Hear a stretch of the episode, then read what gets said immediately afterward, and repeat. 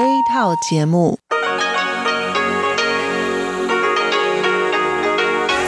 ที่นี่สถานีวิทยุเรดิโอไต้หวันอินเตอร์เนชันแนล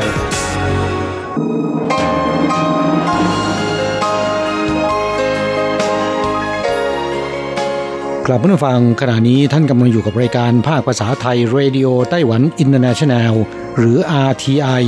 ออกกระจายเสียงจากกรุงไทเปไต้หวันสาธารณรัฐจีน เป็นประจำทุกวันนะครับ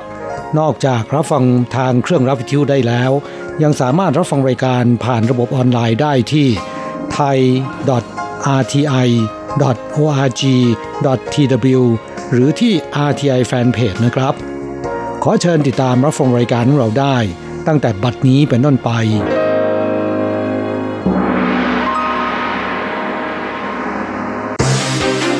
ลำดับแรก ขอเชิญติดตามรับฟัง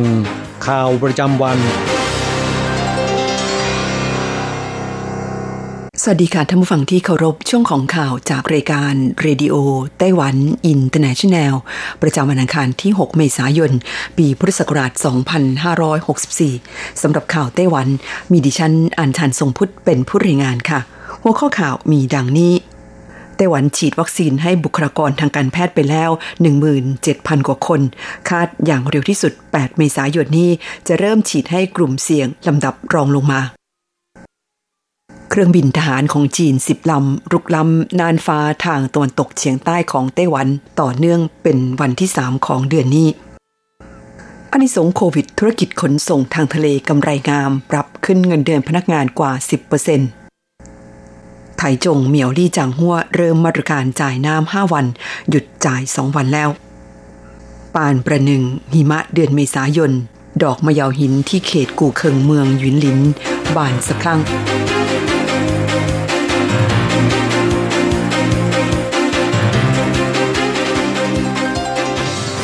ต่อไปเป็นรายละเอียดของข่าวค่ะ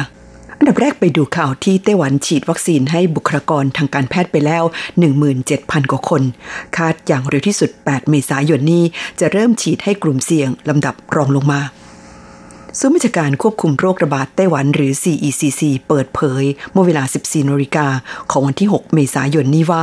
พบผู้ป่วยโควิด -19 ยืนยันอีก 2 ราย เป็นชายชาวไต้หวันอายุ 10 กว่าปี และ 20 กว่าปี เดินทางกลับมาจากอียิปต์ ด้วยเที่ยวบินเดียวกันเมื่อวันที่ 4 เมษายน มีใบรับรองผลตรวจโควิด -19 เป็นลบ 3 วันก่อนการเดินทาง แต่ได้แจ้งต่อเจ้าหน้าที่ขณะเดินทางเข้าไต้หวันว่ามีอาการไม่สบาย หลังผ่านการตรวจหาเชื้อที่สนามบินพบผลตรวจเป็นบวกทำให้ไต้หวันมีผู้ป่วยโควิดสะสม 1,050 รายแล้ว โดยเสียชีวิตไป 10 ราย ขณะที่นายจวงเหรินเฉียงโฆษกศูนย์บัญชาการควบคุมโรคระบาดไต้หวัน เปิดเผยว่า จนถึงวันที่ 5 เมษายนที่ผ่านมาได้มีการฉีดวัคซีน ให้แก่บุคลากรทางการแพทย์ ที่ปฏิบัติงานในด่านหน้าไปแล้ว 17,245 คน และตั้งแต่วันที่ 6 เมษายนนี้เป็นต้นไป จะเปิดให้บุคลากรทางการแพทย์ทั้งหมด สามารถเข้ารับการฉีดวัคซีนได้แล้ว และจะรอสังเกตอาการจนถึงเที่ยงวันที่ 8 เมษายน จากนั้นจึงจะมีการประเมินว่า จะสามารถเปิดให้กลุ่มเสี่ยง ในอันดับรองลงมา เข้ารับการฉีดวัคซีนได้แล้วหรือไม่ ทั้งนี้ไต้หวันเริ่มฉีดวัคซีนแอสตราเซเนกาให้แก่บุคลากรทางการแพทย์ ที่ปฏิบัติงานในด่านหน้า ตั้งแต่วันที่ 22 มีนาคมเป็นต้นมาและจนถึงขณะนี้ไต้หวันได้รับวัคซีนแอสตราเซเนกาแล้ว 2ล็อตรวมเป็นจำนวนทั้งสิ้น 316,000 โดส ข่าวต่อไปเครื่องบินทหารจีนสิบลำรุกล้ำน่านฟ้าไต้หวันทางตะวันตกเฉียงใต้ ต่อเนื่องเป็นวันที่ 3 ของเดือนนี้ มื่อเข้าวันที่ 5 เมษายนที่ผ่านมากระทรวงกลาโหมไต้หวันสาธารณจีนได้ประกาศรายงานความเคลื่อนไหวทางการทหารชี้ว่า ในวันที่ 5 เมษายนได้มีเครื่องบินทหารของกองทัพจีนรุกล้ำน่านฟ้าทางทิศตะวันตกเฉียงใต้ของไต้หวันนับ 10 ครั้ง โดยบินมาจากน่านฟ้าทางทิศใต้ของแนวกึ่งกลาง ช่องแคบไต้หวันเข้าสู่เขตแสดงตนเพื่อการป้องกันภัยทางอากาศของไต้หวันทางทิศตะวันตกเฉียงใต้ โดยเครื่องบินที่รุกล้ำน่านฟ้าของไต้หวันทั้ง 10 ลำนี้ ประกอบด้วยเครื่องบินต่อต้านเรือดำน้ำ Y8 จำนวนหนึ่งลำ เครื่องบินแจ้งเตือนภัยทางอากาศ KJ 500จำนวนหนึ่งลำเครื่องบินรบ J16 จำนวน 2 ลำ เครื่องบินรบ J10 จำนวน 4 ลำ ซึ่งในจำนวนนี้เครื่องบินต่อต้านเรือดำน้ำ Y8 จำนวนหนึ่งลำ ได้บินอ้อมไปยังน่านฟ้าทางทิศตะวันออกเฉียงใต้ของไต้หวันด้วย กองทัพอากาศจึงได้ปฏิบัติตามขั้นตอนด้วยการส่งเครื่องบินลาดตระเวนขึ้นรับมือ และทำการกระจายเสียงเพื่อขับไล่ รวมทั้งใช้ระบบขีปนาวุธป้องกันภัยทางอากาศ มาทำการติดตามความเคลื่อนไหวอย่างใกล้ชิดกระทรวงกลาโหมระบุว่าการรุกล้ำน่านฟ้าของเครื่องบินทหารจีนในครั้งนี้ ถือเป็นวันที่ 3 ติดต่อกัน ตั้งแต่วันที่ 3 เมษายนเป็นต้นมา เข้าต่อไปอนิสงโควิด ธุรกิจขนส่งทางทะเลกำไรงาม ปรับขึ้นเงินเดือนพนักงงานกว่า 10%คุณผู้ฟังคะหลังเผชิญกับสถานการณ์แพร่ระบาดของโควิด -19 มาเป็นเวลาหนึ่งปี ในไต้หวันพบว่าธุรกิจขนส่งสินค้าทางทะเล มีผลประกอบการเติบโตขึ้นอย่างมาก และได้ปรับขึ้นเงินเดือนพนักงงานมากกว่า 10%คว้าแชมป์ธุรกิจที่มีการปรับเงินเดือนพนักงงาน ในอัตราส่วนสูงที่สุด ตรงกันข้ามกับธุรกิจการบินถูกปรับลดเงินเดือนลง 15%ซึ่งมากที่สุดเป็นประวัติการ รายงานการสำรวจของสำนักสถิติและบัญชีกลางสภาบริหารไต้หวันสาธารณจีนระบุว่า ปี 2563 ที่ผ่านมา ธุรกิจการขนส่งทางอากาศ ซึ่งได้รับผลกระทบจากสถานการณ์แพร่ระบาดของโควิด -19 อย่างรุนแรงทำให้ต้องปรับลดเงินเดือนพนักงานลงมากที่สุด เฉลี่ย 15.62%โดยยอดจำนวนพนักงานที่ถูกปรับลดเงินเดือนมีมากถึง 220,000 คน ผู้เชี่ยวชาญด้านทรัพยากรบุคคลพยากรณ์ว่า หากประเทศต่างๆ ทั่วโลกยังไม่มีการเปิดพรมแดนระหว่างกัน ความแตกต่างของผลประกอบการธุรกิจขนส่งทางอากาศและทางเรือจะยิ่งทางกว้างขึ้นอย่างต่อเนื่อง นอกจากนี้ธุรกิจด้านการท่องเที่ยวก็จะยิ่งย่ำแย่ลงเป็นลำดับ จากข้อมูลของสำนักสถิติยังระบุว่า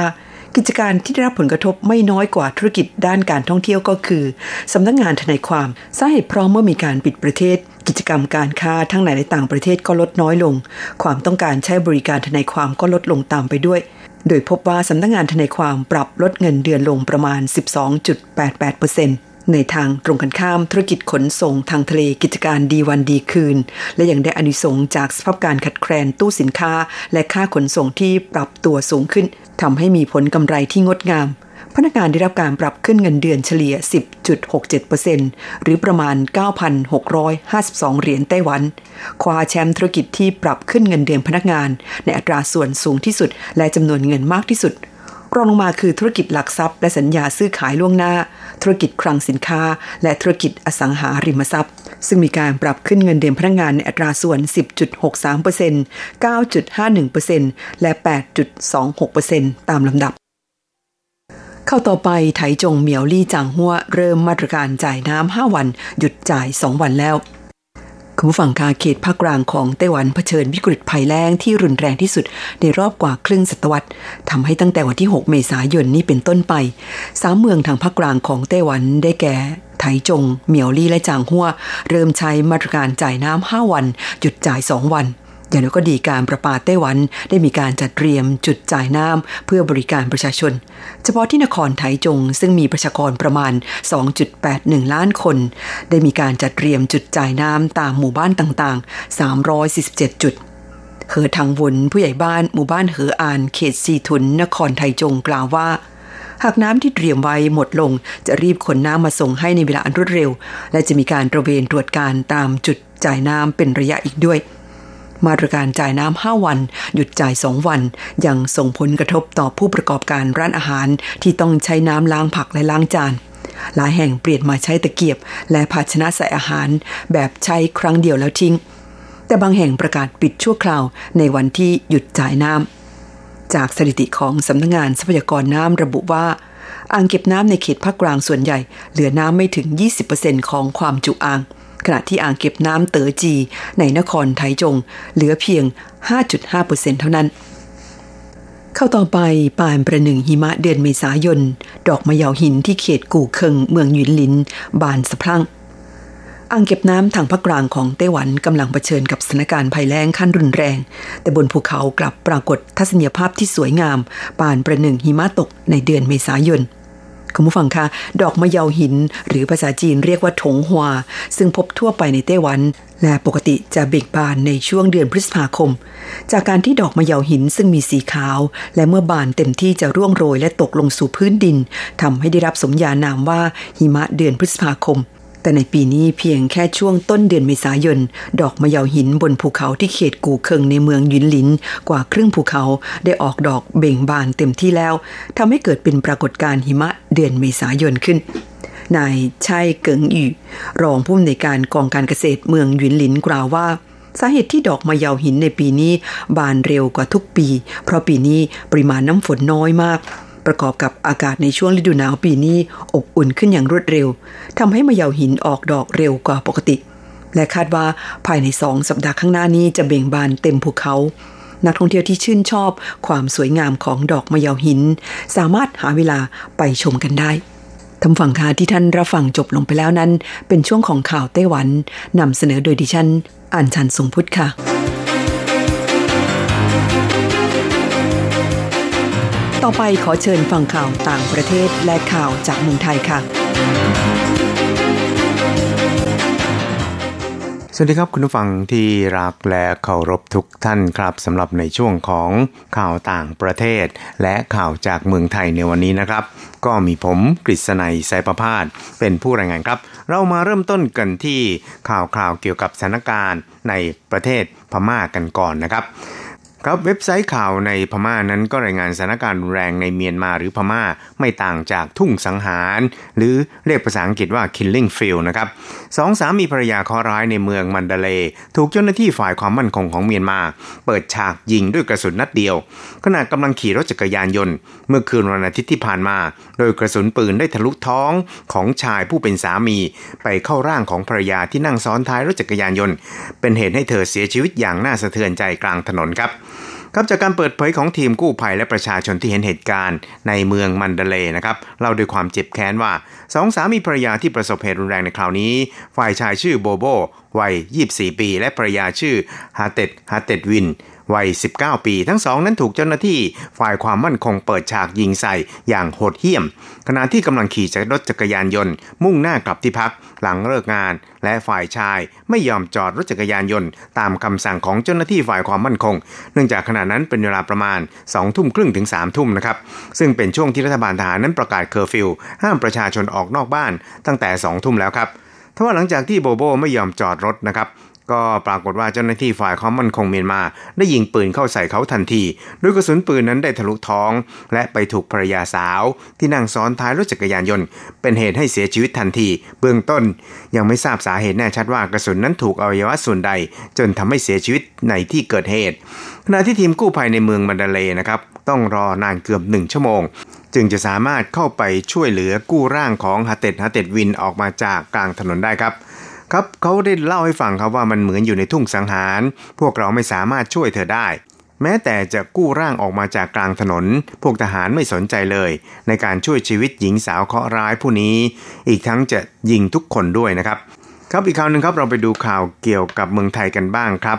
ที่พักภูมิใจไทยนะครับนายอนุทินชาญวีรกูล หัวหน้าพักภูมิใจไทยและก็รองนายกรวมทั้งเป็นรัฐมนตรีว่าการกระทรวงสาธารณสุข ได้กล่าวถึงการจัดโซนในพื้นที่ต่างๆ เนื่องด้วยสถานการณ์โควิด -19 นะครับว่า ได้มีการจัดโซนในหลายพื้นที่ตั้งแต่สีแดง สีม่วง แล้วก็ใช้มาตรการต่างๆ ตามสีที่เราวางเอาไว้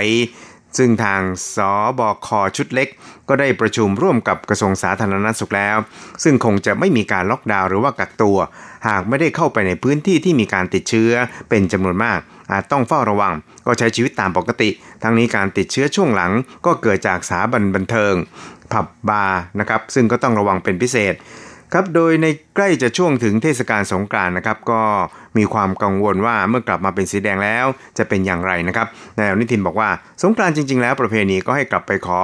พรจากบุพการีผู้หลักผู้ใหญ่ ไม่ใช่กลับไปสนุกเฮฮากินเหล้าหรือไปเที่ยวในที่ที่มีคนหมู่มาก และในช่วงที่มีการระบาดโควิด -19 ค่อนข้างเยอะ ก็พยายามหลีกเลี่ยง สถานที่ที่มีการชุมนุมนะครับหรือว่ามีคนหมู่มากครับ สุดท้ายครับเรามาดูเกี่ยวกับทางด้าน นางสาวรัชดาธนาดิเรกรองโฆษกสำนักนายกครับบอกว่าพลเอกประยุทธ์จันโอชานายกรัฐมนตรีได้ความสำคัญต่อการแก้ปัญหาการค้ามนุษย์อย่างจริงจัง ต่อเนื่องครอบคลุมทุกมิติ โดยรัฐบาลตั้งเป้าจะให้ได้รับการประเมิน ในการดำเนินงานป้องกันและปราบปรามการค้ามนุษย์ หรือทิปรีพอร์ตนี่นะครับ จากสหรัฐให้อยู่ในระดับเทียวันหมายถึงประเทศที่ดำเนินการสอดคล้องกับมาตรฐานขั้นต่ำตามกฎหมายของสหรัฐนะครับ ในการป้องกันและก็บังคับใช้กฎหมาย เกี่ยวกับการต่อต้านการค้ามนุษย์ ซึ่งตอนนี้ประเทศไทยอยู่ที่เทียสองมาเป็นเวลา 3 ปีต่อเนื่องกันครับ ครับช่วงนี้เราไปติดตามอัตราแลกเปลี่ยนระหว่างค่าเงินในไต้หวันกับเงินบาทและเงินในสหรัฐครับหากต้องการโอนเงินบาท 10,000 บาทต้องใช้เงินในไต้หวัน 9,330 เหรียญไต้หวัน หากต้องการซื้อเงินสด 10,000 บาท ต้องใช้เงินในไต้หวัน 9,670 เหรียญไต้หวันส่วนอัตราแลกเปลี่ยนระหว่างค่าเงินในไต้หวันกับเงินเหรียญสหรัฐในวันนี้1เหรียญสหรัฐต้องใช้เงินในไต้หวัน 28.73 เหรียญไต้หวันแลกซื้อ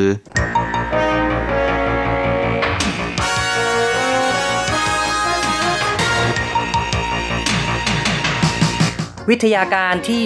ก้าวหน้า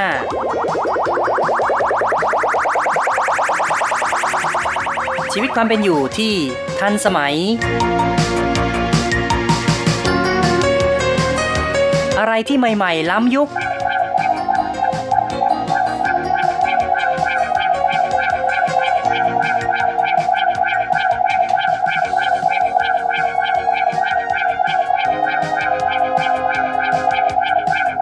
ขอเชิญติดตามในไต้หวันไฮเทค ดำเนินรายการโดย แสงชัย กิตติภูมิวง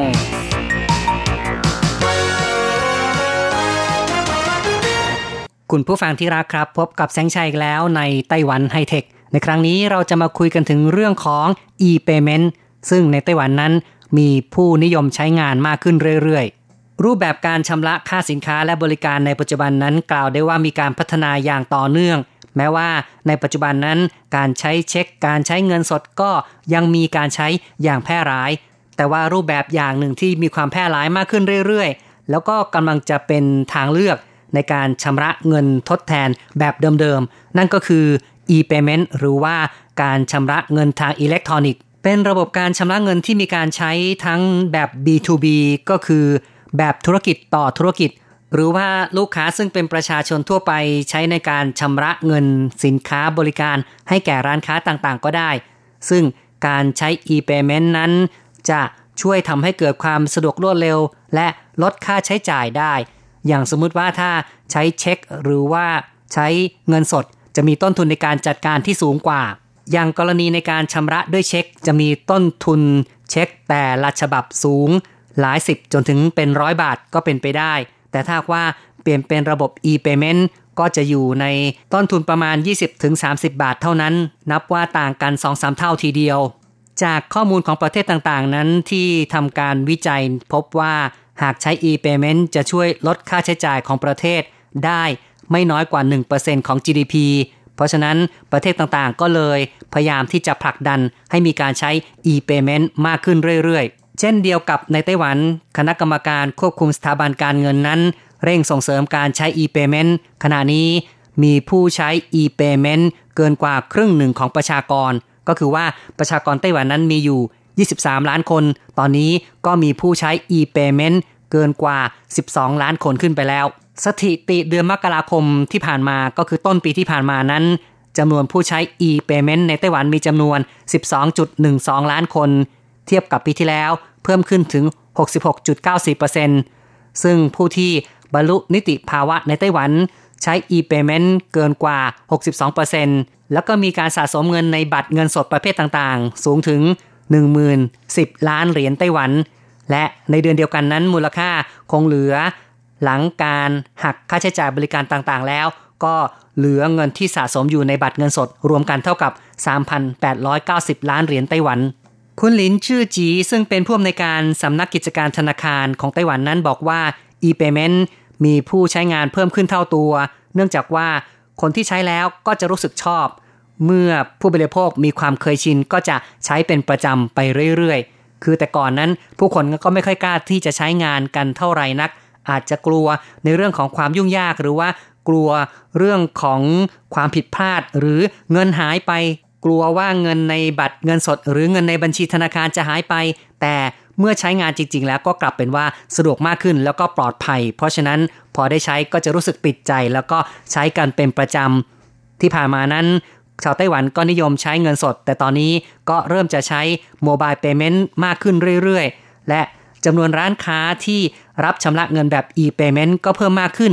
กล่าวได้ว่าในช่วงนี้ก็อยู่ช่วงของการเติบโต คือขยายตัวในการใช้ e-payment อย่างรวดเร็ว และเนื่องจากว่าฐานผู้ใช้งานของไต้หวันนั้นก็ยังต่ำอยู่มาก ตอนนี้ใช้ e-payment กันเท่ากับ 50-60%ของประชากรเท่านั้น ในอนาคตก็เชื่อว่าจะพุ่งขึ้นไปจนถึง 8-90%ขึ้นไปก็มีโอกาส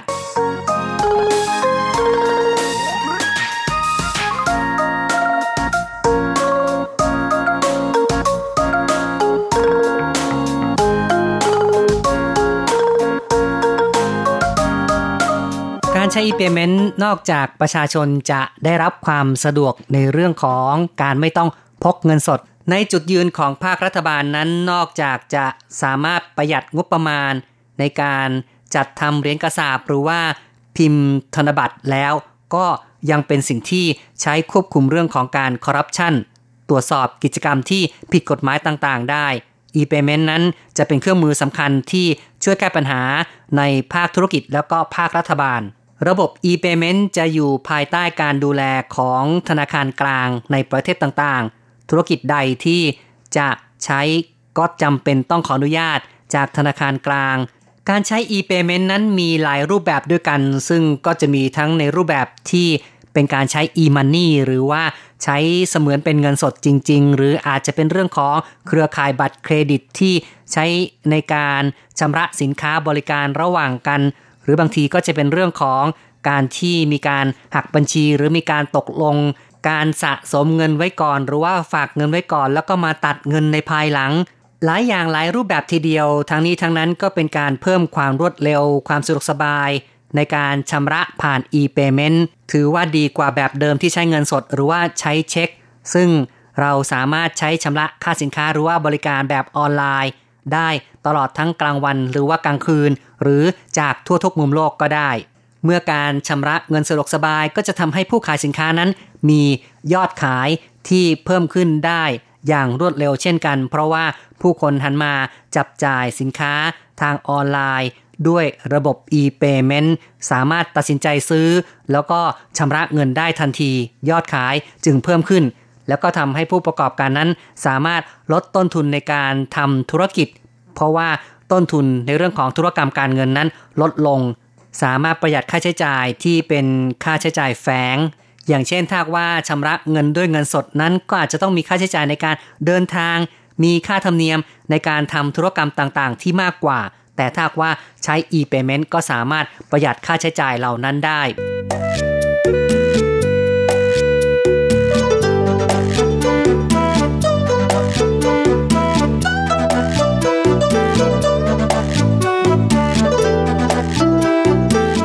ทางการไต้หวันพยายามสร้างสภาพแวดล้อม ให้มีการใช้ e-payment ที่มีความคล่องตัว แล้วก็มีความรัดกุมมากขึ้น ก็คือในเรื่องของการออกกฎหมาย เพื่อจะใช้เป็นการกำหนดกฎเกณฑ์หรือว่ากติกาต่างๆ รัฐบัญญัติว่าด้วยการชำระเงินอิเล็กทรอนิกส์ของไต้หวัน จะมีผลบังคับใช้ในเดือนกรกฎาคมของปีนี้ ซึ่งทางคณะกรรมการควบคุมสถาบันการเงินนั้น ก็บอกว่า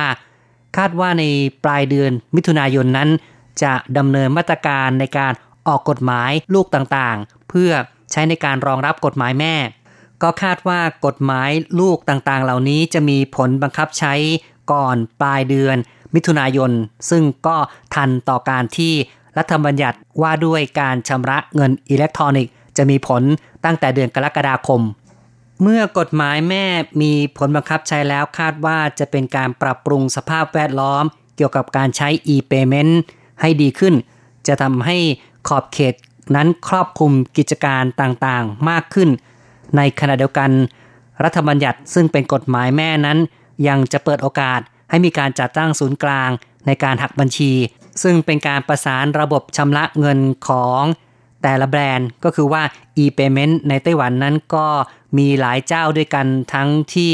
เป็นเจ้าที่จัดตั้งโดยสถาบันการเงินต่างๆ หรือแม้แต่ร้านค้าต่างๆ ก็มีการออกบัตร e-payment หรือว่าออกบัตรเงินอิเล็กทรอนิกส์ของตนเอง และก็จะมีระบบการชำระเงินของตนเองเท่านั้น แต่ถ้าว่ามีการตั้งแพลตฟอร์มที่เป็นศูนย์กลางแล้ว ก็จะสามารถชำระเงินข้าม บัตรเงินสดได้ก็คือไม่ได้จำกัดเฉพาะของ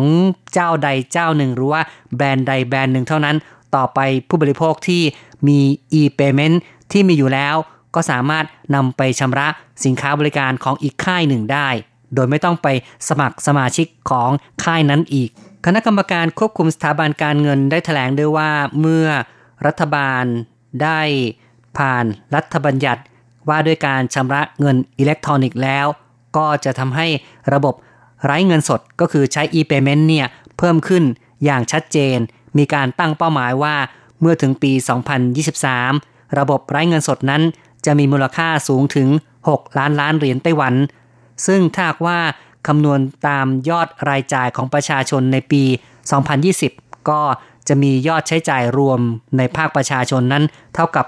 9.6 ล้านล้านเหรียญไต้หวัน เท่ากับว่าทางคณะกรรมการควบคุมสถาบันการเงินนั้น คาดหวังว่า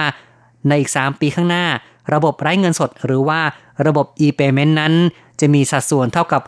60%ของการใช้จ่ายของประชาชนทั้งประเทศ การใช้บัตรเงินสดอิเล็กทรอนิกส์ในปัจจุบันซึ่งก็คือการใช้ระบบ e-payment เนี่ยในไต้หวันนั้นนอกจากว่าสามารถนำเอาบัตรเหล่านี้ไปซื้อสินค้าบริการต่างๆ แล้ว ก็ยังสามารถที่จะโอนเงินในบัตร ให้แก่ผู้อื่นหรือว่าโอนเงินไปยังบัญชีธนาคารของผู้อื่นก็ได้ ก็นับว่าเป็นการทำให้การใช้บัตรเงินสดหรือว่าบัตรอิเล็กทรอนิกส์เหล่านี้มีความคล่องตัวมากขึ้น ทั้งนี้ทั้งนั้นเป็นที่น่าสังเกตว่าในเดือนมกราคมที่ผ่านมา คือเดือนมกราคมของต้นปีนี้ เพียงเดือนเดียวนั้นก็มีการสะสมเติมเงินไว้ในบัตรอิเล็กทรอนิกส์มีมูลค่าเกินกว่า 10,000 ล้านเหรียญไต้หวัน ซึ่งเจ้าหน้าที่ของสำนักธนาคารของคณะกรรมการควบคุมสถาบันการเงิน ก็ได้บอกว่าพฤติกรรมการใช้ e-payment ของชาวไต้หวัน ส่วนใหญ่ก็จะนำเอาบัตรอิเล็กทรอนิกส์หรือบัตรเงินสดอิเล็กทรอนิกส์เหล่านี้เนี่ยไปผูกกับบัญชีเงินฝากธนาคาร หรือว่าไปผูกกับบัตรเครดิต ซึ่งในกรณีที่ผูกกับบัญชีเงินฝากธนาคารนั้น ก็จะสามารถตัดเงินจากบัญชีเข้ามาเก็บไว้ในบัตรเงินสด เพื่อนำไปใช้ชำระสินค้าบริการ หรือว่าสามารถนำเงินที่สะสมนั้น โอนไปยังบัญชีธนาคารอื่นๆ ก็ได้ ซึ่งถ้าว่าประชาชนมีการสะสมเงิน ไปเก็บไว้ในบัญชีเงินอิเล็กทรอนิกส์ หรือเก็บไว้ในบัตรเงินอิเล็กทรอนิกส์นั่นเองก็แสดงว่ามีแนวโน้มการใช้ e-payment มากขึ้น ก็ถือเป็นแนวโน้มที่ดี แล้วก็เป็นที่น่าดีใจว่าในเดือนมกราคมต้นปีนี้ ประชาชนใช้จ่ายในรูปแบบของ e-payment มีมูลค่ารวมกันประมาณ 6,000 กว่าล้านเหรียญไต้หวัน เป็นยอดรวมที่ใช้จ่ายผ่านการสะสมเงินไว้ล่วงหน้าหรือว่าเป็นการตัดเงินผ่านบัตรเครดิตโดยตรงก็มีเหมือนกัน แล้วก็จากการติดตามพฤติกรรมความเคยชินของผู้ใช้จ่าย e-payment นั้น ถ้าหากว่าเป็นการใช้จ่ายแบบออฟไลน์ก็คือ เป็นการซื้อที่ร้านค้าที่มีตัวตนทั่วไป ส่วนใหญ่ก็จะใช้บัตรสะสมเงินหรือว่าบัตรอิเล็กทรอนิกส์ในการจ่ายเงิน แต่ถ้าหากว่าเป็นการซื้อของออนไลน์ หรือว่า internet shopping ผู้คนส่วนใหญ่ก็ยังคงนิยมที่จะตัดเงินผ่านบัตรเครดิตมากกว่าสำหรับในส่วนของผู้ประกอบการที่เป็นร้านค้าต่างก็พยายาม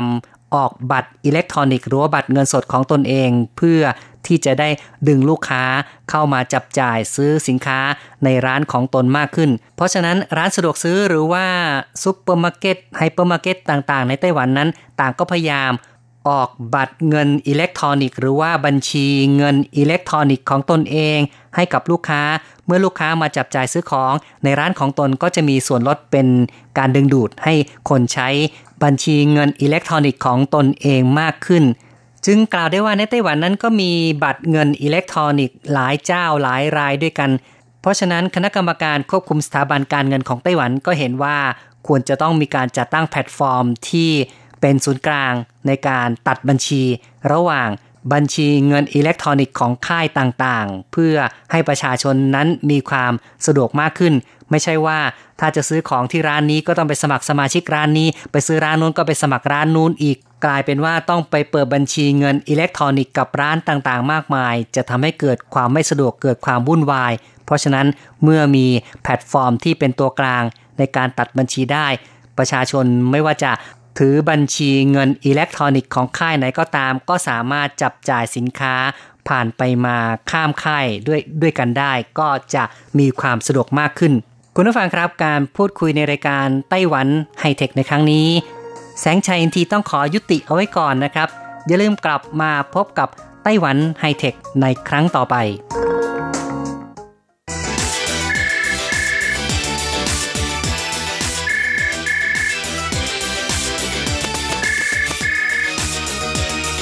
ที่นี่มีเรื่องราวมากมาย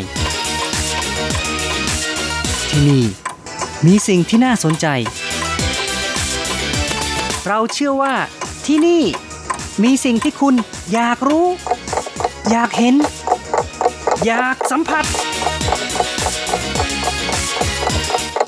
ที่นี่ ไต้หวัน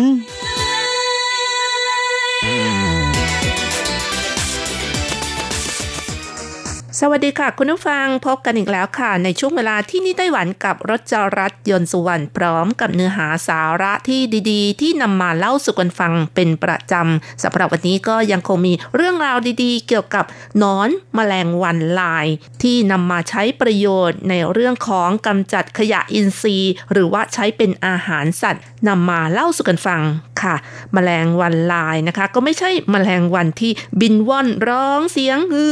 งวนเวียนอยู่กับการตอมอาหาร และเป็นพาหะนำโรคนะคะ แต่ก็เป็นมแมลงที่มีประโยชน์สารพัดอย่างเลยค่ะ กินก็ได้ แล้วก็ยังเป็นแหล่งโปรตีนที่ดีกล้ากินไม่เอ่ยหรือว่าใช้กำจัดขยะอินทรีย์ หรือใช้เป็นอาหารสัตว์เป็นต้นนะคะ นอนแมลงวันลายก็กำลังได้รับความสนใจจากสถาบันวิจัยทั่วโลก เพราะว่ามันจะสามารถนำมาพัฒนาเป็นสินค้าต่างๆ อย่างเช่น พลาสติกชีวภาพที่เป็นมิตรกับสิ่งแวดล้อม เป็นทั้งพลังงานชีวมวล และแน่นอนนะคะ ยังเป็นอาหารจานเด็ดของเราในอนาคตก็ได้ อย่าพึ่งสะอิดสะเอียนนะคะ เฉินชื่อสงนะคะ อดีต อธิการบดีมหาวิทยาลัยหมิงเต้า และยังเป็นผู้เชี่ยวชาญเกษตรอินทรีย์ ที่ผลักดันเลี้ยงหนอนมแมลงวันลาย เพื่อใช้ในการย่อยสลายขยะในครัวเรือน หรือว่าขยะอินทรีย์นะคะ โดยไม่นานมานี้ท่านก็ได้เปิดหลักสูตรอบรมวิชาการเกษตรในมหาวิทยาลัยจงซิง และสมาชิกที่เรียนก็ได้ไปดูงานเกี่ยวกับเทคนิคการเลี้ยงมแมลงวันลายที่ฟาร์มของอาจารย์ค่ะ แล้วก็มีสมาชิกบางคนบอกว่า อยากชิมตัวหนอนแมลงวันลาย อาจารย์เฉินก็เลยตอบว่าตกลงโอเค แต่เนื่องจากว่าเป็นครั้งแรกของการทดลองกินภรรยาของอาจารย์จึงไม่ยอมปรุงให้ค่ะ อาจารย์เฉินก็เลย ตัดสินใจเข้าครัวเอาหนอนแมลงวันลายมาผัดเอามาทอดก่อนนะคะ แล้วก็เหยาะเกลือและพริกไทยไปเล็กน้อย จากนั้นก็โพสต์ภาพขึ้นอินเทอร์เน็ตถามว่า ดูซิว่ามีใครกล้ากินบ้าง ไม่คาดคิดค่ะ หนอนแมลงวันลายที่ปรุงได้ แป๊บเดียวนะคะ ถูกกินจนหมดเกลี้ยงเลยนะคะ อาจารย์เฉินบอกว่าจริงๆแล้วก็ไม่ใช่ว่าจะให้ทุกคนนั้นมากินหนอนแมลงวันลายนะคะ แต่ว่าต้องการบอกว่าอืมหนอนแมลงวันลายที่อาจารย์เลี้ยงเนี่ยเป็นออร์แกนิกกินได้จริง ๆค่ะอาจารย์เฉินซื่อสงนะคะ เริ่มเลี้ยงแมลงวันลายด้วยกาก ของถั่วเหลืองที่ไม่ผ่านการตัดแต่งพันธุกรรมมานาน 10 กว่าปีแล้ว และนำหนอนแมลงวันลายตัวเป็นๆนี้ไปเลี้ยงไก่ซะด้วยค่ะ ต่อมาก็พบว่าหนอนแมลงวันลายสามารถสลายกากถั่วเหลือง อาหารที่เหลือจากครัวเรือน ขี้ไก่ขี้หมูที่มีประสิทธิภาพสูงด้วยนะคะ และนอกจากนี้แล้วการเลี้ยงหนอนแมลงวันลายยังใช้เป็นอาหารของไก่ของหมูก็ได้ แทนการใช้ผงกระดูกสัตว์ หรือว่าปลาป่นนะคะ ที่คิดว่ามีความปลอดภัยน้อย และยังสามารถลดการทำลายระบบนิเวศของปลาซะด้วยค่ะ ซึ่งไม่กี่ปีนี้มีหลายมหาวิทยาลัย รวมทั้งหน่วยงานเก็บขยะนะคะ เริ่มศึกษาทดลองนำหนอนแมลงวันลายมากำจัดเศษอาหารในครัวเรือน แล้วก็ยังมีบริษัทใหญ่ ๆ นะคะ หลายบริษัทก็ยังเคยมาสอบถามหาข้อมูลจากอาจารย์เฉินซะด้วย ซึ่งอาจารย์ก็คาดหวังส่งเสริมการเลี้ยงหนอนแมลงวันลาย มากำจัดขยะในครัวเรือน และต่อยอดทำเป็นอาหารสัตว์ที่ใช้เลี้ยงหมูเลี้ยงไก่นะคะ อาจารย์เฉินยังบอกด้วยว่าในต่างประเทศนั้นมีฟาร์มเลี้ยงขนาดใหญ่ แม้แต่รายงานขององค์การอาหารและการเกษตรแห่งสหประชาชาติหรือ FAO นะคะ ก็ยังส่งเสริมให้เลี้ยงหนอนแมลงวันลาย แทนอาหารโปรตีนจากสัตว์และก่อนหน้านี้อาจารย์เฉินก็ได้รับเชิญเข้าไปฟังการบรรยายรายงาน อาหารที่นำมาเลี้ยงสัตว์ปีกปศุสัตว์ สัตว์น้ำของสภานิติบัญญัติก็พบว่า คณะกรรมการการเกษตรยังคงจำกัดการใช้อาหารสัตว์ที่ทำมาจากพืชมาเลี้ยงหนอนมแมลงวันลาย และนอกจากนี้ตัวหนอนที่เลี้ยงได้จะต้องผ่านกรรมวิธีด้วยความร้อนแล้วก็อบให้แห้ง จากนั้นก็บดเป็นผงค่ะ เมื่อนำมาเลี้ยงไก่ไก่จะไม่ชอบกินเท่าไหร่นะคะ สู้เอาตัวหนอนเป็นๆมาเลี้ยงไก่จะดีกว่า และการนำหนอนมาแปรรูปเป็นผง ยังถือเป็นการสิ้นเปลืองพลังงานในขั้นตอนต่างๆนะคะ เป็นการเพิ่มต้นทุนให้กับผู้ประกอบการด้วยทำให้การผลักดันไม่ได้ผลเท่าที่ควร จึงหวังว่าหน่วยงานรัฐที่รับผิดชอบไม่ควรจำกัดจนไม่มีความยืดหยุ่นนะคะ สำหรับการเลี้ยงหนอนแมลงวันลายเพื่อใช้สลายขยะในครัวเรือนที่ปฏิบัติได้ผลก็ได้แก่ที่ทำการรัฐบาลท้องถิ่นตำบลโคหูเมืองอุยหลินค่ะ ซึ่งในแต่ละวันนั้นสามารถสลายขยะในครัวเรือนของท้องถิ่นได้ประมาณ 280 ถึง 350 กิโลกรัมค่ะนอกจากนี้แล้วก็ยังช่วยสลายขยะครัวเรือนในเรือนจำของเมืองอินหลินด้วย แล้วก็ยังรวมทั้งสนามบินบนน้ำของหน่วยรบทหารอากาศกองที่ 4 ประจำเมืองจาอี้ ซึ่งรวมๆกันแล้วนะคะ ก็มีมากถึง 200 กิโลกรัมต่อวันค่ะ และตัวหนอนมแมลงวันลายก็ยังสามารถนำมาผลิตเป็นอาหารสัตว์ ส่วนสิ่งปฏิกูลของหนอนมแมลงวันลายนะคะ ก็ยังสามารถนำมาทำปุ๋ยและยาไล่แมลงอีกด้วย ทางรัฐบาลท้องถิ่นยังส่งเสริมให้ประชาชนนำเศษอาหารในครัวเรือนมาแลกกับวัสดุของปุ๋ยหมักฟรีซะด้วยนะคะทำให้การรีไซเคิลขยะในครัวเรือนได้ผลดี อีกทั้งวางแผนส่งเสริมหน่วยงานอื่น ๆนะคะทำการรีไซเคิลเศษอาหารในครัวเรือนให้มากขึ้นด้วยทั้งนี้ทั้งนั้นขยะถือเป็นปัญหาใหญ่ของหลายเขตเมืองและจังหวัด ซึ่งจากสถิติทางทบวงสิ่งแวดล้อมระบุนะคะ ขยะในครัวเรือนจะเป็นเศษอาหารครองสัดส่วนสูงถึง 60%หากสามารถแยกประเภทขยะและรีไซเคิลให้มากที่สุด ก็จะช่วยลดปริมาณขยะได้จำนวนมาก และยังสามารถยืดอายุการใช้งานของเตาเผาได้ด้วย ซึ่งการรีไซเคิลเศษอาหารในครัวเรือนของแต่ละเมืองแต่ละจังหวัดนั้น ส่วนใหญ่ก็เอาไปต้ม เอาไปฆ่าเชื้อด้วยความร้อนสูงนะคะ แล้วก็นำไปเลี้ยงหมู ยกตัวอย่าง เกษตรกรที่เลี้ยงหมูในเมืองวินลินหลายแห่งที่ต้องการลดต้นทุนการเลี้ยงหมูนะคะ ก็มักจะไปรับเศษอาหารในครัวเรือน แล้วก็นำไปเลี้ยงหมู แต่อย่างไรก็ตามเนื่องจากปัญหาคุกคามจากโรคปากและเท้าเปื่อยในสัตว์กีบนะคะทำให้หลายฝ่ายตรึงเครียด แล้วก็นอกจากนี้ในปี 2019 เป็นต้นมา รัฐบาลก็ห้ามใช้เศษอาหารจากครัวเรือนนำมาเลี้ยงหมู เพราะฉะนั้นเศษอาหารในครัวเรือนที่รีไซเคิลได้ก็ต้องนำไปทำเป็นปุ๋ยอินทรีย์ทั้งหมดเลยนะคะ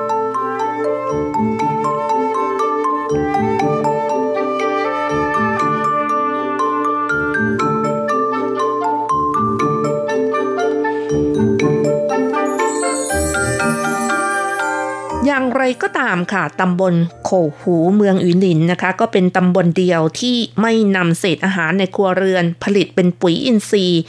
ลิ้นเจอหลิงกำนันตำบลโขหูก็บอกว่าการผลิตปุ๋ยอินทรีย์จากเศษอาหารในครัวเรือน ต้องผ่านการหมัก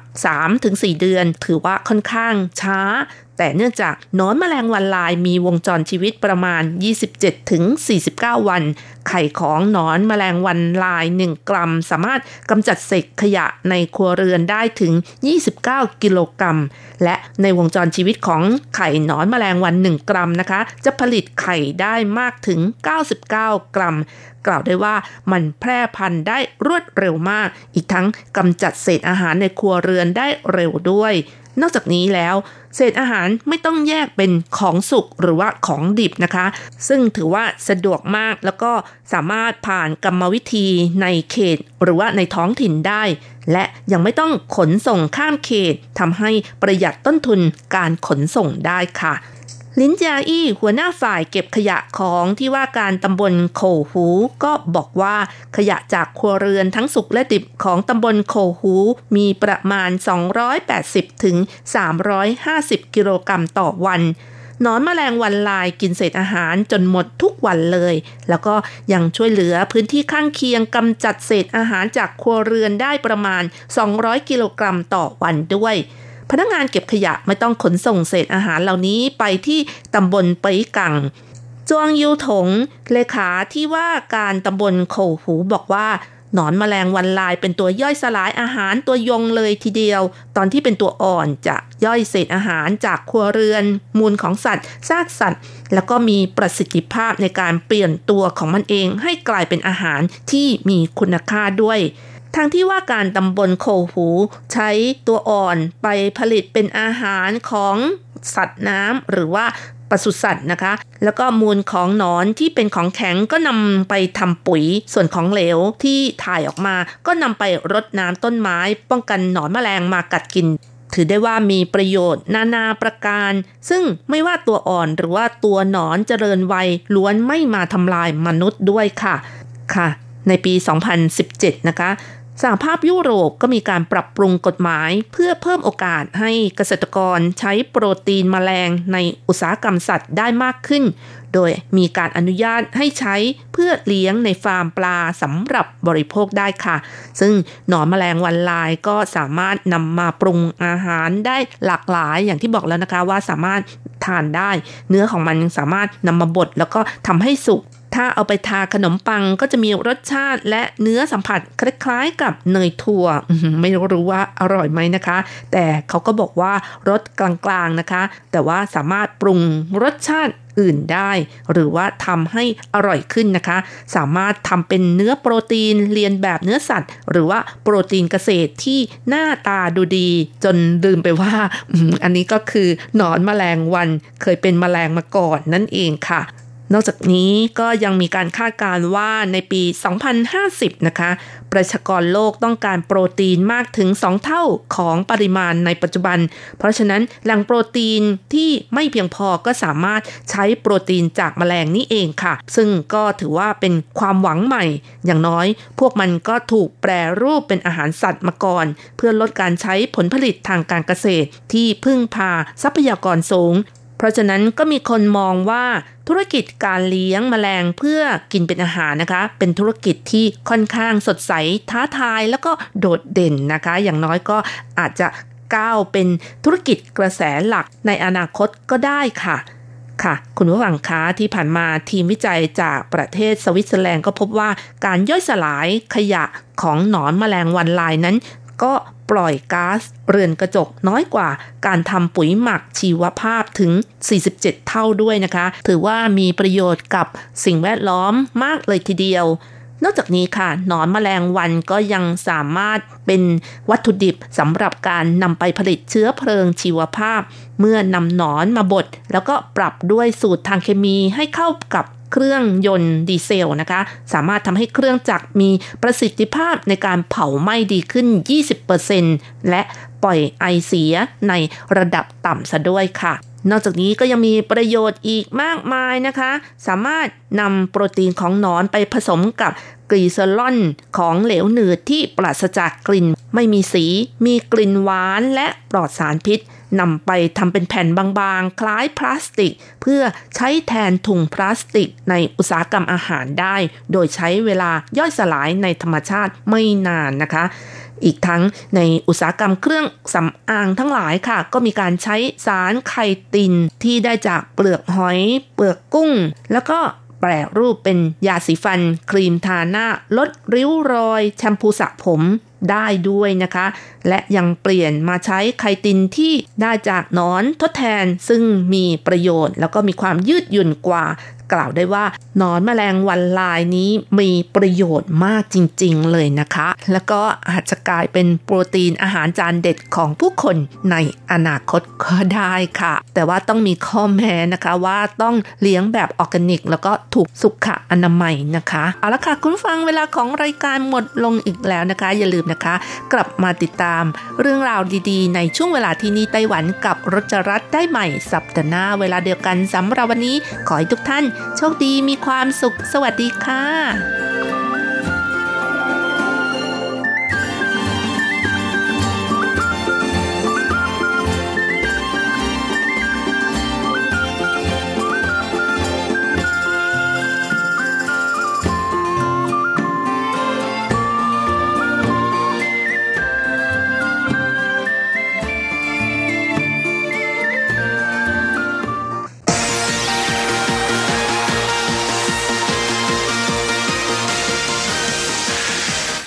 เป็นข่าว ทุกเรื่องที่เป็นกระแสในสังคมไต้หวัน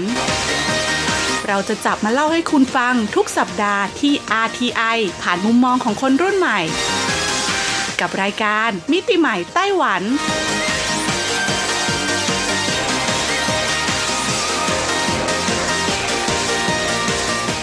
สวัสดีค่ะ คุณผู้ฟังอทีไอที่เคารพทุกท่านขอต้อนรับเข้าสู่รายการมิติใหม่ไต้หวันค่ะ รายการที่จะนำเสนอเรื่องราวดีๆ เรื่องราวใหม่ๆ ที่เกิดขึ้นในไต้หวันนะคะดำเนินรายการโดยดิฉันดีเจยุ้ยมณพรชัยวุฒิค่ะสำหรับเรื่องราวของเราในสัปดาห์นี้ค่ะ ต้องบอกเลยว่าสอดคล้องกับนโยบายนะคะ ของกระทรวงคมนาคมไต้หวันมาก ๆเลยละค่ะ อย่างที่เราทราบกันดีนะคะ ว่าในปีหน้าคริสต์ศักราช 2022 ค่ะ ไต้หวันเขาจะรณรงค์นะคะ ให้เป็นปีแแห่งการท่องเที่ยวด้วยการปั่นจักรยานค่ะ ซึ่งต้องบอกเลยนะคะว่าก่อนหน้านี้ค่ะ รายการมิติใหม่ไต้หวันของเราเนี่ยก็ได้นำเสนอเส้นทางปั่นจักรยานนะคะ ตามภูมิภาคต่างๆ ของไต้หวันมากมายเลยทีเดียวนะคุณผู้ฟัง ซึ่งต้องบอกเลยละค่ะว่าเส้นทางปั่นจักรยานเหล่านี้นะคะ ถูกสร้างมาเพื่อให้นักปั่นเนี่ยได้ไปสัมผัสกับบรรยากาศธรรมชาติ บนเส้นทางปั่นจักรยานที่มีความปลอดภัยสูงมากๆค่ะ มีจุดแวะพักริมทางนะคะ แล้วก็มีเจ้าหน้าที่รวมถึงนะคะประชาชนบ้านเรือนที่อาศัยอยู่บริเวณนั้นเนี่ยเขาก็จะรับทราบดีเลยละค่ะว่าเส้นทางนี้เป็นเส้นทางสำหรับการปั่นจักรยาน ดังนั้นเนี่ยก็จะมีประชาชนนะคะคอยให้ความช่วยเหลืออยู่ตลอดเลยทีเดียวนะดังนั้นหากใครนะคะที่จะมาปั่นจักรยานในไต้หวัน ก็มั่นใจได้เลยล่ะค่ะในเรื่องของความปลอดภัยนะคะ ซึ่งเส้นทางปั่นจักรยานเหล่านี้ค่ะหากเชื่อมต่อกันแล้วนะคุณผู้ฟังก็ต้องบอกเลยล่ะค่ะว่าจะเป็นการปั่นจักรยานรอบเกาะไต้หวันนั่นเอง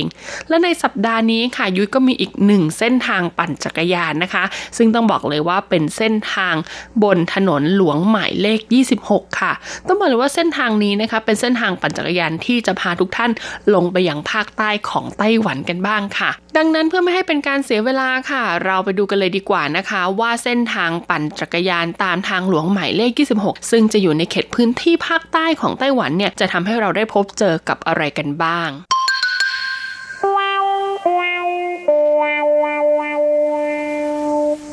สำหรับเรื่องราวของเส้นทางปั่นจักรยานในสัปดาห์นี้นะคะ ยุ้ยนำมาจากนิตยสารไต้หวันพาโนรามาฉบับที่ 32 ค่ะ ประจำเดือนกุมภาพันธ์พุทธศักราช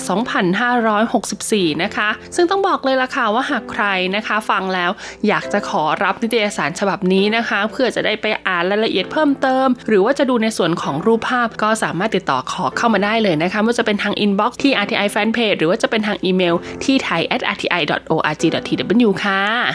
ทางหลวงหมายเลข 26 เป็นเส้นทางบนรอบคาบสมุทรเหิงชุน ระหว่างปั่นจักรยานหากมองออกไปทางด้านหนึ่ง จะเห็นท้องฟ้าสีคราม ท้องทะเลและแผ่นฟ้าที่เชื่อมต่อเป็นพื้นเดียวกัน แต่ถ้ามองไปอีกด้านหนึ่งนะคะ ก็จะเห็นเป็นภูเขาเขียวชอุ่มที่สูงตระงาน ขณะปั่นจักรยานโยกขาบิดเอวก็จะเข้าไปสู่เมืองเล็ก ๆ ที่ให้ความรู้สึกราวกับเปิดหน้าบริษัทที่ไม่เคยอ่านมาก่อน ผู้คนหลากหลายชาติพันธุ์ดำรงชีพอยู่ที่นี่ ทิ้งร่องรอยและเรื่องราวที่น่าสนใจไว้มากมาย หากดูตามแผนที่แล้วค่ะเส้นทางปั่นจักรยานนะคะ ตามทางหลวงหมายเลข 26 นะคะ เราก็จะเริ่มจากประตูทางฝั่งตะวันตกของเมืองเหิงชุนค่ะ มาต่อกันที่สวนสาธารณะเซอร์ติงนะคะ แล้วก็ลงมาที่แหลมประภาคารเออหลวนปีค่ะ จากนั้นก็ขับขึ้นไปนะคะ ที่จุดท่องเที่ยวเจียเลอร์สุยค่ะ ขับไปเรื่อยๆ ค่ะ เราก็จะเจอกับทานน้ำร้อนชีไห่ แล้วก็ทางโบราณอาเหลียงไถ การท่องเที่ยวด้วยจักรยานครั้งนี้ค่ะ เริ่มต้นจากเมืองเก่าเหิงชุนนะคะกำแพงเมืองทั้ง 4 ด้านเนี่ยสร้างขึ้นตั้งแต่สมัยราชวงศ์ชิง เป็นกำแพงเมืองเก่าแก่สมบูรณ์ที่สุดที่ได้รับการอนุรักษ์ไว้ในไต้หวัน คนในท้องถิ่นนะคะ จะแบ่งเขตในเมืองและนอกเมือง เพื่อใช้ระบุตำแหน่งว่าจะไปที่ไหน หรือใช้ในการบอกทิศทางให้แก่คนต่างถิ่น สิ่งก่อสร้างอายุกว่าร้อยปีนี้ค่ะ ข้างนอกแม้จะดูเก่าแก่ทรุดโทรมแต่ค่ะยังมีอิทธิพลอย่างมากต่อชีวิตความเป็นอยู่ของผู้คนในปัจจุบัน เมื่อปั่นจักรยานเข้าใกล้กับประตูตะวันตกนะคะ เราจะเห็นร้านลี่ซัน Ecotourism Gift Shop ค่ะ สะดุดตาอยู่บริเวณริมถนน ร้านลี่ซัน Ecotourism Gift Shop ขายสินค้าและบริการเกี่ยวกับการท่องเที่ยวธรรมชาติ ในร้านจำหน่ายของฝากสินค้าเกษตรของเด่นในคาบสมุทรเหิงชุน ลูกค้าสามารถติดต่อสอบถาม เกี่ยวกับโปรแกรมการท่องเที่ยวได้ด้วย ทีมงานนิตยสารพาโนรามาไต้หวันนะคะ ได้เดินทางไปที่ร้านนี้เมื่อปีคศ2016 ได้สัมภาษณ์คุณคุณหลินจื้อเหวียนค่ะเจ้าของบริษัทลี่ซัน Eco นะคะ ซึ่งได้เล่าเรื่องราวการก่อตั้งและการบริหารร้านลี่ซัน Ecotourism Gift Shop ให้ฟัง บริษัทลี่ซัน Eco ค่ะก่อตั้งมาตั้งแต่ปีคศ2012 ตั้งอยู่ในท้องถิ่นมา 15 ปีแล้วค่ะ ได้ช่วยพัฒนาเส้นทางท่องเที่ยว 46 สาย และอบรมมักคุเทศท้องถิ่น 113 คน ให้แก่ชุมชน 11 แห่ง นักท่องเที่ยวนะคะ รับบริการเริ่มจาก 10 กว่าคน ปัจจุบันนี้มีจำนวนหลายพันคน คุณหลินจื้อเย่นนะคะ บอกว่ายอดรายได้เฉพาะการเข้าชุมชนเซอร์ติงแห่งเดียว ในปีที่แล้วค่ะ คิดเป็นมูลค่ากว่า 3 ล้านเหรียญไต้หวัน รายได้ไหลเข้าสู่ชุมชนทั้งหมด สามารถเลี้ยงคนรุ่นใหม่ที่กลับมาทำงานท้องถิ่นได้เป็นจำนวนมาก คุณเฉินจินหลงค่ะ ซึ่งรับผิดชอบในการฝึกอบรมมักคุเทศนะคะ เปิดเผยว่ามักคุเทศท้องถิ่นเนี่ยจะมีอายุระหว่าง 40-65 ปี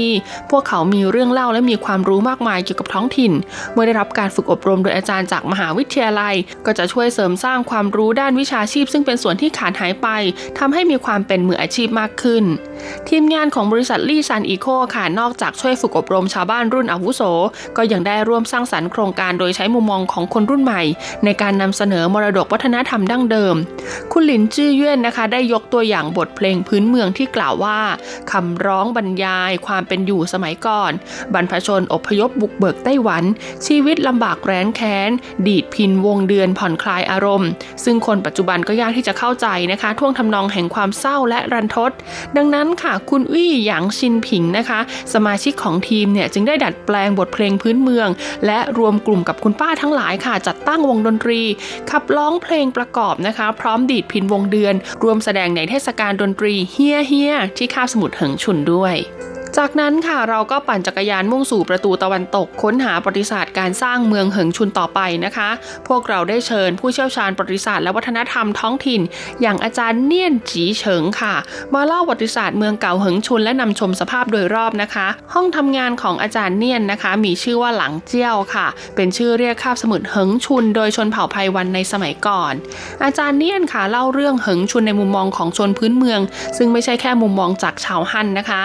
หลังเจี้ยวในสมัยราชวงศ์ชิงเนี่ยถือเป็นเขตภายนอกนะคะ ที่ทางการไม่ใส่ใจดูแล แต่หลังเกิดเหตุการณ์นะคะ ชาวต่างชาติใช้อาวุธรุกรานบ่อยครั้ง เช่นเหตุการณ์ Rover Incident และมู่ตัน Incident นะคะ ก็ทำให้ราชวงศ์ชิงเนี่ยเริ่มตระหนักถึงความสำคัญของที่นี่ จึงได้จัดตั้งหน่วยงานปกครองระดับเมืองขึ้นค่ะเซินเป่าเจิ้นนะคะข้าหลวงใหญ่ซึ่งเป็นผู้แทนราชสำนักชิงประจำไต้หวันเห็นว่าสภาพของที่นี่นะคะ เป็นเหมือนฤดูใบไม้ผลิตลอดทั้งปีจึงเปลี่ยนชื่อจากหลังเจี้ยวนะคะ กลายเป็นเหิงชุน ซึ่งแปลว่าฤดูใบไม้ผลิตลอดกาลการเปลี่ยนชื่อเรียกใหม่ค่ะ สะท้อนว่าเหิงชุนเนี่ยได้รับความใส่ใจจากทางการ แล้วก็เป็นจุดเริ่มต้นนะคะ ที่วัฒนธรรมชาวฮั่นเริ่มหลั่งไหลเข้ามาเรื่อยๆ อาจารย์เนียนค่ะได้นำเอาหนังสือโบราณออกมาชี้ให้ดูแผนที่เทียบเคียงกับสถานที่จริง อธิบายเป็นฉากเป็นตอนนะคะ การตั้งเมืองที่เหิงชุนเนี่ยเพราะว่าทำเลดี ข้างหลังมีภูเขาสามลูก ด้านซ้ายมีบึงหลงหลวน ด้านขวามีภูเขาหูโถ ด้านหน้ามีภูเขาซีผิงเป็นแนวขวางกั้น ในยุคนั้น ผู้มีอำนาจอาศัยอยู่ในเมือง ชาวบ้านทั่วไปอาศัยอยู่นอกเมือง เมื่ออาจารย์เนียนถูกถามว่าทำไมรู้เรื่องประวัติศาสตร์มากมาย อาจารย์เนียนตอบปนเสียงหัวเราะว่าผมไม่รู้ไม่ได้ สมองผมมีเรื่องราวมากมาย เมื่อหลายปีก่อนค่ะอาจารย์เนียนพบภาพขาวดำปึกหนึ่งนะคะ ในตู้หัวเตียงของคุณแม่ เขามีความอยากรู้เรื่องราว จึงทุ่มเทศึกษาประวัติศาสตร์คาบสมุทรเหิงชุน หลังการค้นคว้าค่ะเขาพบว่าภาพเหล่านี้เป็นเหตุการณ์ยุคญี่ปุ่นปกครองไต้หวัน บุคคลในภาพเป็นชาวไต้หวันที่ถูกระดมพลนะคะ ไปที่สมรภูมิรบในเอเชียอาคเนย์กำลังเข้าแถวรวมตัวหน้าศาลาว่าการหึงชุน ในจำนวนนั้นมีคนหนึ่งเป็นสามีคนแรกของแม่ และอีกคนเป็นบิดาบุญธรรมของอาจารย์เนียน ซึ่งเป็นผู้ดูแลประภาคารเออหลวนปี เพราะฉะนั้นจึงได้ฟังเรื่องราวที่เกิดขึ้นบ่อยๆทำให้รอบรู้ประวัติศาสตร์คาบสมุทรอย่างลึกซึ้งโดยปริยาย พวกเราปั่นจักรยานไปตามทางหลวงหมายเลข 26 ค่ะ จนถึงสวนสาธารณะเซ่อติ่งนะคะ ก่อนจะเข้าร่วมการนำเที่ยวชมธรรมชาติในชุมชน คุณไล่ยงเหวียนค่ะ ได้รับการขนานนามจากนักท่องเที่ยวว่าด็อกเตอร์ไล่นะคะ แนะนำพืชพันธุ์ต่างๆ เชื่อมโยงกับความเป็นอยู่ในชีวิตประจำวันทำให้ผู้ฟังรู้สึกคุ้นเคยกับพืชพันธุ์เหล่านี้ แต่สำหรับพวกเราที่อาศัยอยู่ในเมืองค่ะ ก็เสมือนกับว่ากำลังเข้าชมอุทยานต้ากวนเหวียนนะคะ รู้สึกว่าทุกอย่างตื่นตาตื่นใจไปเสียหมด โดยเฉพาะขณะที่เดินผ่านช่องแนวปะการังที่แยกจากกันทำให้ได้เห็นความอัศจรรย์นะคะ ที่เกิดจากการบีบตัวของเปลือกโลกเมื่อ 3 0 0แสนถึง5 0 0แสนปีก่อน นี่คือรอยเท้ากวางดาวใช่หรือไม่นะคะ มีนักท่องเที่ยวถามขึ้น ขณะที่ก้มหัวดูอย่างละเอียดเห็นล่องรอยบนโคนตม พร้อมคาดหวังว่าอยากเห็นกวางดาวด้วยตาตนเองสักครั้ง พวกเราเดินลัดล้อตามไปเรื่อยๆ ค่ะ ก่อนจะพบว่ารอยเท้าเนี่ยหายไปในป่าไม้ ขณะที่ผู้คนพากันผิดหวัง คุณไล่ได้พาพวกเราไปยังอีกฟากหนึ่งของป่าไม้ที่นั่นมีกวางสองตัว เงยหัวขึ้นมาจ้องมองพวกเรา หลายคนรู้สึกตะลึงนะคะ ด้วยความดีใจและพากันกระซิบว่า อย่าทำให้กวางตกใจ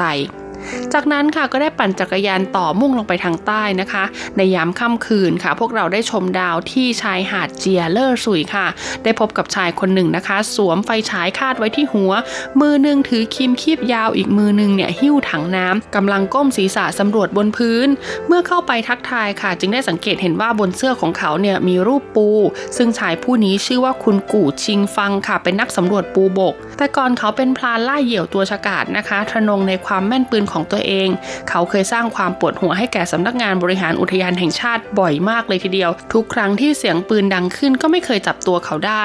ต่อมาคุณกู่ชิงฟังตระหนักว่าคนในบ้านรู้สึกกังวลมากโดยเฉพาะลูกสาว ที่ได้เรียนเรื่องการอนุรักษ์ธรรมชาติจากโรงเรียน ในใจเขารู้สึกสับสนนะคะทำให้ตัดสินใจแขวนปืน เพื่อไม่ต้องเสี่ยงต่อการถูกจับกุมในตอนแรกคุณกู่บอกว่ารู้สึกคันไม้คันมือเป็นอย่างมาก แต่หลังผ่านการต่อสู้ทางจิตใจ เขาก็เอาชนะความอยากในการออกไปล่าสัตว์ได้และหันมาเป็นอาสาสมัครอนุรักษ์ธรรมชาติอย่างเต็มตัวในช่วงหลายปีที่ผ่านมา เขาได้ติดตามนักวิชาการไปที่เกาะคริสต์มาสของออสเตรเลีย และได้ติดต่อแลกเปลี่ยนกับนักวิจัย เพื่อเรียนรู้วิธีการอนุรักษ์สิ่งแวดล้อม ปัจจุบันเขาได้ทุ่มเทไปกับการสำรวจและอนุรักษ์ปู แม้กระทั่งนักศึกษาปริญญาโทยังได้ตั้งชื่อปูสายพันธุ์ใหม่ที่ค้นพบว่าปูตระกูลกู่ค่ะ เพื่อแสดงความขอบคุณต่อการอุทิศตน ในการสร้างคุณประโยชน์ด้านนี้ตลอดช่วงเวลาหลายปีที่ผ่านมา ที่ตำบลม่านโจนะคะ มีเส้นทางโบราณสายหนึ่งเชื่อมต่อระหว่างม่านโจกับฉาซันค่ะ เรียกว่าทางโบราณม่านฉานะคะ ในอดีตชนพื้นเมืองเผ่าเซรากุนะคะ ใช้เส้นทางนี้จับปลาที่ชายฝั่งค่ะ ในยุคญี่ปุ่นปกครองไต้หวันนักเรียนประถมจะต้องเดินผ่านเส้นทางนี้ไปเรียนภาษาญี่ปุ่น ดังนั้นเส้นทางนี้จึงถูกเรียกว่าทางจับปลาและทางนักเรียนพร้อมกัน ในสมัยญี่ปุ่นปกครองไต้หวันนะคะ ทั่วประเทศเนี่ยมีโรงเรียนญี่ปุ่น 14 แห่ง ม่านโจถือเป็นแห่งแรกค่ะที่มีการจัดตั้งโรงเรียนญี่ปุ่นนะคะ ในตอนนั้นผู้ดำรงตำแหน่งผู้ว่าการเมืองเหิงชุนก็คือคุณซางาระนางาซึนะอดีตผู้อำนวยการวิทยาลัยครูโอกินาวาแสดงให้เห็นความมุ่งมั่นของญี่ปุ่นในการให้การศึกษาแก่ชนเผ่าพื้นเมือง เพื่อกลืนกลายทางวัฒนธรรมอย่างจริงจัง จากนั้นค่ะเราก็ปั่นจักรยานมุ่งเหนือต่อไปยังชุมชนชีไห่นะคะ ไปสัมผัสวัฒนธรรมพื้นเมืองที่นั่น คุณพันเชิงฉิงค่ะประธานสมาคมพัฒนาชุมชนชีไห่นะคะ บอกว่าในช่วงฤดูหนาว มีผู้ปั่นจักรยานมาที่นี่มากมายเพื่อแช่น้ำแร่ เสียเงินครั้งละ 150 เหรียญไต้หวันเท่านั้น ถือว่าราคาถูกมากๆ ในปีคศ1887 ค่ะ คุณจาการุชิกุริบุญเกียรติหัวหน้าเผ่าเซรากุนะคะ ได้พานักสำรวจชาวอังกฤษที่มีชื่อว่าคุณจอร์จเทเลอร์ มายังเมืองไถตง และระหว่างทางค่ะ ก็ได้พบว่ามีน้ำแร่เนี่ยไหลออกมาจากร่องหิน ต่อมาก็มีชาวบ้านนะคะ เริ่มมาตั้งรกรากและพัฒนาจนกลายเป็นเขตน้ำแร่ในที่สุด คุณพันเฉิงชิงนะคะ บอกว่าเนื่องจากโรงเรียนประถมอยู่ใกล้ทานน้ำแร่ บรรดาคุณแม่จะบอกให้เด็ก ๆ อาบน้ำแร่ก่อนกลับบ้านดังนั้นก่อนออกจากบ้านในตอนเช้าค่ะ ก็จะมีนักเรียนหัวใสพากันทาแชมพูติดไว้บนเส้นผมเลย เมื่อเลิกเรียนแล้วก็จะกระโดดลงไปในลำธารเพื่ออาบน้ำแล้วก็สระผม จุดสุดท้ายที่พวกเราเดินทางไปถึงนะคะ ด้วยเส้นทางปั่นจักรยานหมายเลข 26 ก็คือทางโบราณที่มีชื่อว่าอาเหลียงไถค่ะ มีมัคคุเทศก์ท้องถิ่นอย่างคุณรังหลังนะคะ เป็นผู้นำชมก่อนขึ้นภูเขาเนี่ยจะต้องผ่านชายหาดลี่ทันนะคะ ความยาว 750 เมตร คลื่นจากมหาสมุทรแปซิฟิกค่ะกระทบเข้าฝั่งเสียงดังไม่ขาดสาย คุณรังหลังนะคะ บอกว่าในแต่ละฤดูกาลเนี่ยโขดหินจะถูกคลื่นซัดสาดนะคะ จนเกิดเป็นสภาพที่แตกต่างกัน แล้วก็มีขยะค่ะซึ่งลอยอยู่ในทะเลถูกซัดเข้ามา หาฝั่งในจุดที่ต่างกันด้วย เวลาผ่านไปประมาณ 1 ชั่วโมงค่ะ ก็จะขึ้นมาถึงจุดสูงสุดเลยนะคะ จุดนี้จะทำให้เรามองเห็นท้องทะเลกว้างใหญ่ เมื่อนึกทบทวนเรื่องราวประวัติศาสตร์ที่ได้พบเห็นนะคะ ตลอดเส้นทางปั่นจักรยานหมายเลข 26 เนี่ย ก็ทำให้รู้สึกว่าความงดงามของข้าวสมุทรเหิงชุน ไม่ใช่แค่ภูเขาสูงใหญ่ ท้องทะเลกว้างใหญ่ แต่ยังมีผู้คนหลากหลายชาติพันธุ์อยู่ร่วมกัน และยังคงไว้ซึ่งวัฒนธรรมอันล้ำค่า สร้างให้พื้นที่นี้ค่ะ มีเอกลักษณ์และมนต์เสน่ห์ไม่เสื่อมคลาย เป็นไงบ้างล่ะคะ กับเรื่องราวของเส้นทางปั่นจักรยานในเขตพื้นที่ภาคใต้บริเวณคาบสมุทรเหิงชุนนะคะเอาเป็นว่าใครที่ชอบการปั่นจักรยานนะ แล้วก็อยากจะสัมผัสประสบการณ์แบบนี้ ก็สามารถไปทดลองกันได้เลยนะคะ คุณผู้ฟังสำหรับวันนี้หมดเวลาของรายการมิติใหม่ไต้หวันแล้วพบกันใหม่สัปดาห์หน้าสวัสดีค่ะ